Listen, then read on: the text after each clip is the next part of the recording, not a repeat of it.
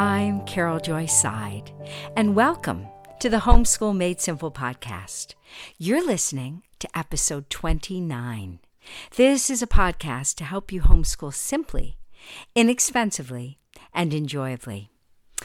Well, when I started the podcast, I told you that every once in a while I was going to give you a little what's on my nightstand window into the books that I'm reading. And I thought I would do that today. We haven't done it for a while.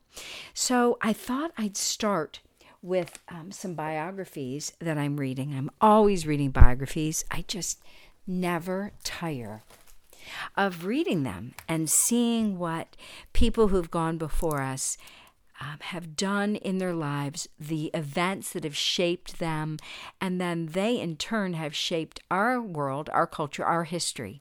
So, one of my heroes has always been Teddy Roosevelt. So, I'm kind of reading three books at a time on him, which isn't unusual. So, it started with me reading a book by Albert Marrin, M A R R I N. He's a lovely um, author and biographer. And boys love his books. So if you have sons that are looking for some books that will really grab them, Albert Marrin's books are unsurpassed. But this book is called The Great Adventure Theodore Roosevelt and the Rise of Modern America by Albert Marrin and it's um, one of the many biographies that he wrote. He also wrote one on George Washington, Abraham Lincoln, Sitting Bull, Andrew Jackson, and so many others, Hitler, Stalin. He was a very prolific author.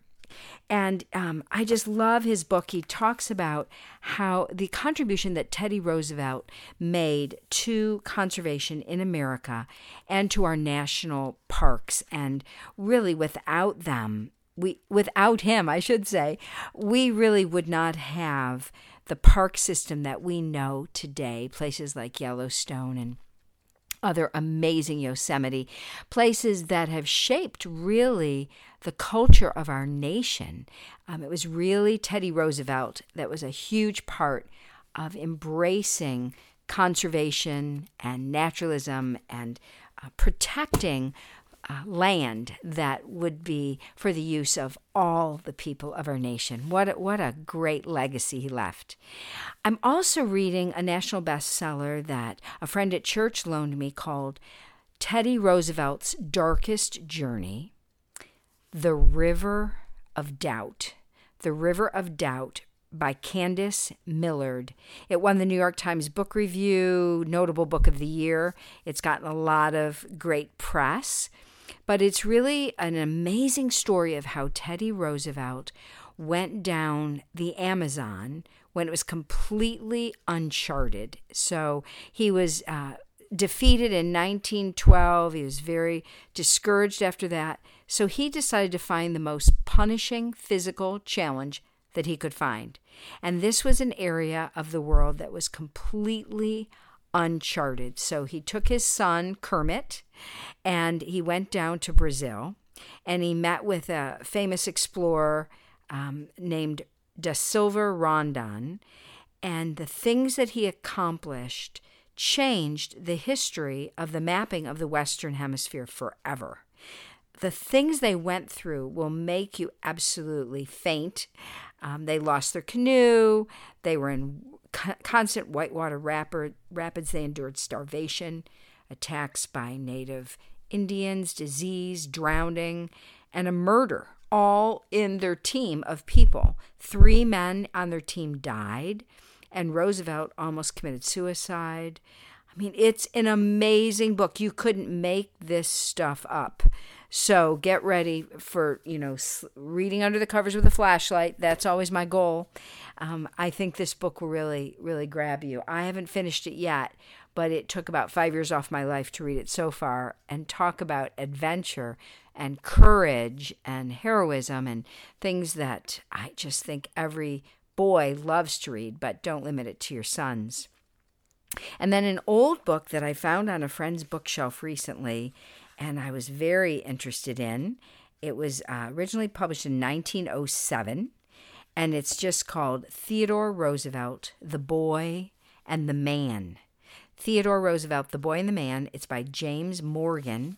And I've just loved reading about um, Roosevelt's childhood and his years um, as a cowboy and, and what that all looked like. I mean, he truly was a modern day hero and someone that I think our children would be so enriched by knowing and having someone to emulate. He was very human but his courage, the things he overcame, particularly his lifelong childhood battle, really, with asthma. And he was raised in a very wealthy home. He was very loved. His father just adored him. But Teddy Roosevelt had such severe asthma that his father would strap him into their carriage in New York City and ride at breakneck speed through the city in the evening to try and force air into his lungs because he was suffocating from his asthma. And how he reinvented himself and made himself one of the strongest, most fearless men in the history of America coming from this very coddled, sickly position as a child, a man of great wealth, how he could have just, you know, sat on a cushion and smoked a pipe all the rest of his life, but instead he put himself into danger and harm's way in ways that um, you know, all the TV shows, I guess, you know, this type of thing men are trying to do today. Well, he did it and did it, I think, better than anyone I've ever read about. So, really recommend these books. Another man that had kind of a similar trajectory in the sense of his contribution to America was an, a man named John Muir. M U I R. And if you have lived in the Bay Area or spent time there, Muir Woods is part of our country's um, preserved land. He was also a naturalist and a conservationist, but he also was a writer and a scholar. And one of my favorite books in the whole world is The Story of My Boyhood and Youth by John Muir. And I had not read this book in its entirety. I'd only read sections of it.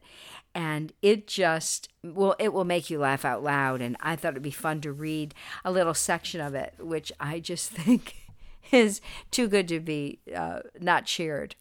John Muir says this. He was raised um, in a very um, dour Scottish home. His father was a classic Scotsman, came from Scotland.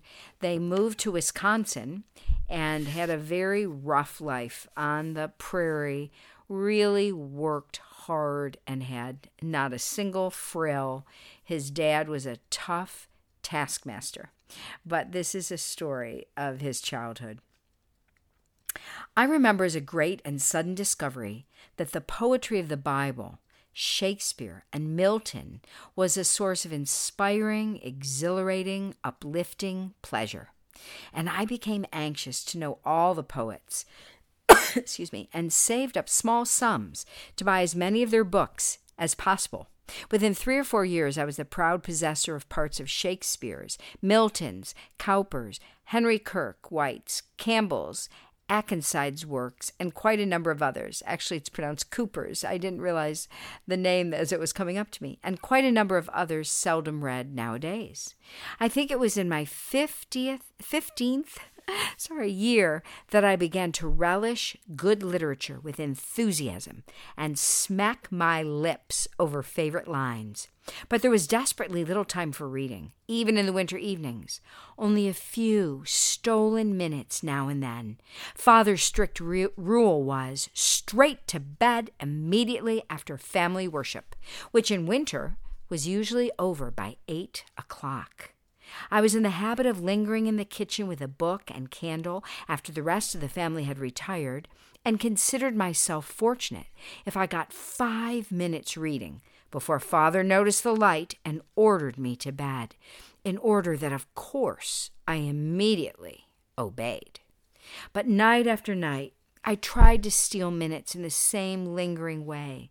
And how keenly precious those minutes were, few nowadays can know. Father failed perhaps two or three times in a whole winter to notice my light for nearly 10 minutes. Magnificent, golden blocks of time, long to remember like holidays or geological periods. One evening, When I was reading church history, Father was particularly irritable and called out with hope killing emphasis John, go to bed. Must I give you a separate order every night to get you to go to bed? No, I'll have no irregularity in the family. You must go when the rest go, and without my having to tell you. Then, as an afterthought, as if judging that his words and tone of voice were too severe for so pardonable an offense as reading a religious book, he unwarily added, If you will read, get up in the morning and read. You may get up in the morning as early as you like. That night, I went to bed wishing with all my heart and soul that somebody or something might call me out of sleep to avail myself of this wonderful indulgence. And next morning, to my joyful surprise, I awoke before father called me. A boy sleeps soundly after working all day in the snowy woods, but that frosty morning I sprang out of bed as if called by a trumpet blast, rushed downstairs, scarce feeling my chilblains, enormously eager to see how much time I'd won, and when I held up my candle to a little clock that stood on a bracket in the kitchen, I found that it was only one o'clock. I had gained five hours, almost half a day. Five hours to myself? I said. Five huge solid hours? I can hardly think of any other event in my life, any discovery I ever made that gave birth to joy so transportingly glorious as the possession of these five frosty hours. So I highly recommend this book. It would be a great read aloud with your children. And again, just the exposure to the shaping of a man who really shaped our national culture and the whole issue of conservation and, and naturalism. Are you new to homeschooling and feeling overwhelmed?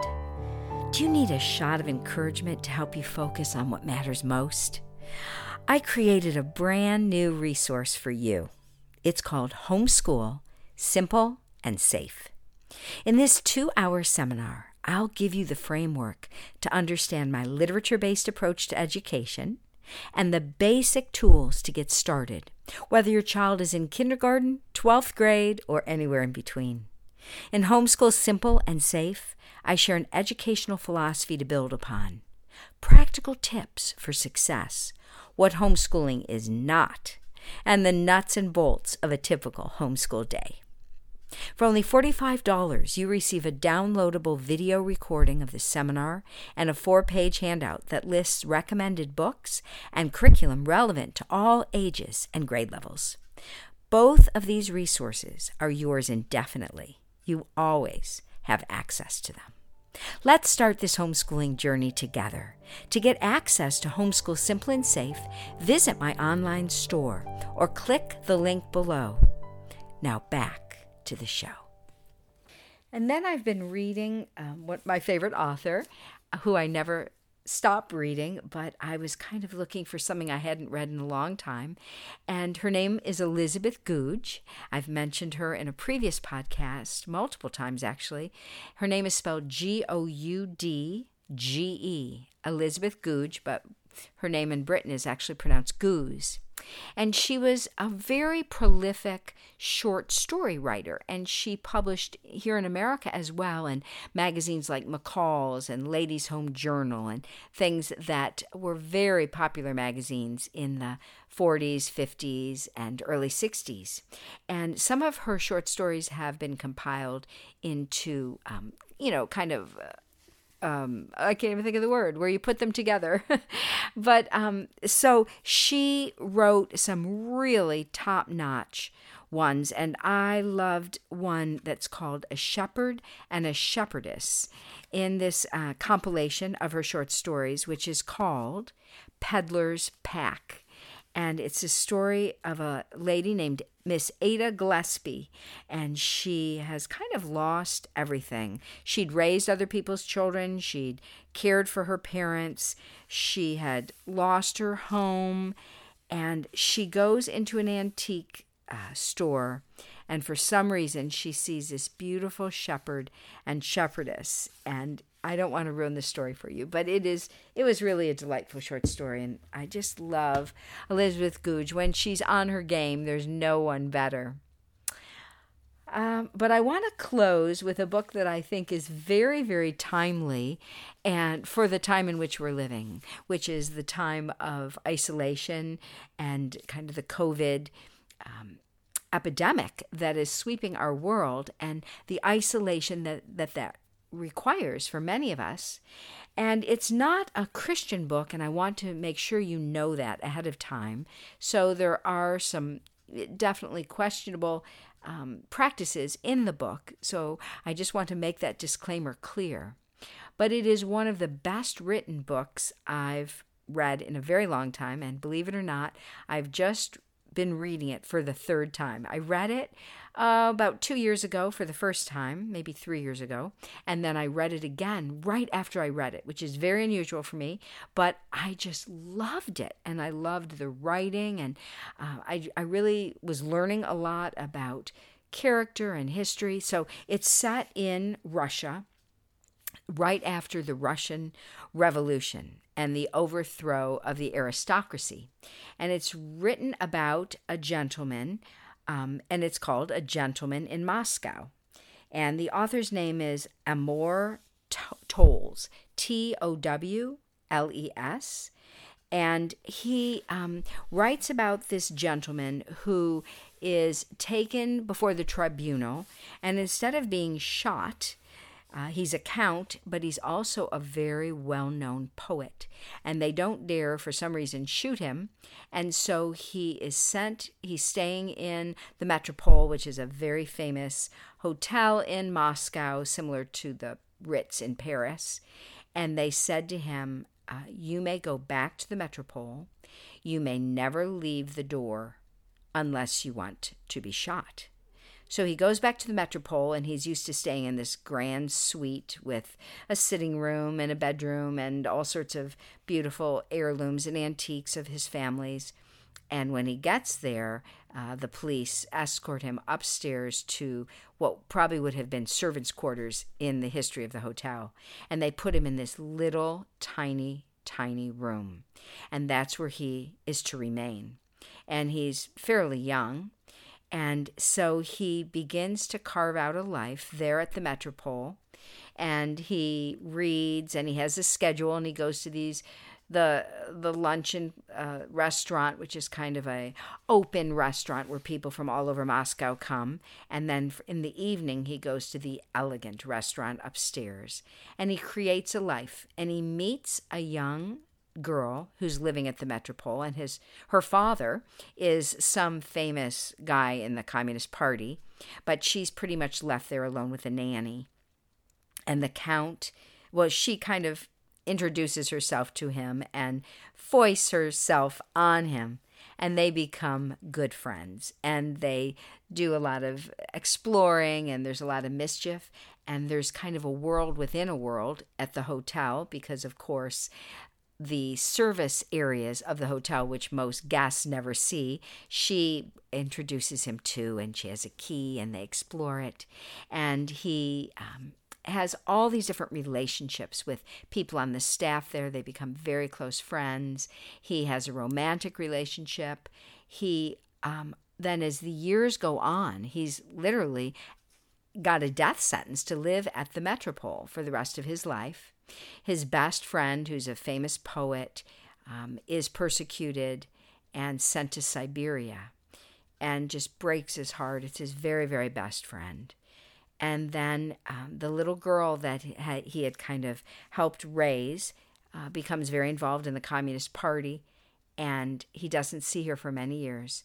And then she comes back and asks if he would take care of her daughter. Her daughter is, um, I think, five or six years old, and uh, the mother has to go to Siberia to follow her husband, who is being punished by the party. And so the count, who's never really had any involvement with a child. Um, his sister was his very best friend, so he, he did have some experience with with a young lady in that way. But the count has to raise this little girl, and it's supposed to be just for like six months. But of course, that doesn't happen. And so he begins to um, raise her and all the adjustments that are involved in that. And as she gets older, um, she becomes a musical prodigy. And I don't want to ruin, you know, the end of the story for you. It's really exciting and, and delightful. He becomes um, very uh, one of the party members, a high-ranking member in the Communist Party, begins to um, ask him if he would meet with him weekly to have dinner and just the two of them in one of the ballrooms all by themselves, and that he wants the Count to teach him about culture and history and music and art and film. And they learn, he teaches them different languages English, French. German, and it's just this delightful relationship that they have as he's a mentor. And then eventually he starts to work in the hotel as as the head waiter. And all of you know the experiences with the other staff members and how they build this community and this sense of intimacy. But it's such a great book to read as you are you know maybe feeling more circumscribed in your experience and in your travels and in your relationships. And toward the end of the book the his best friend's wife comes and tells him that his best friend has died in Siberia.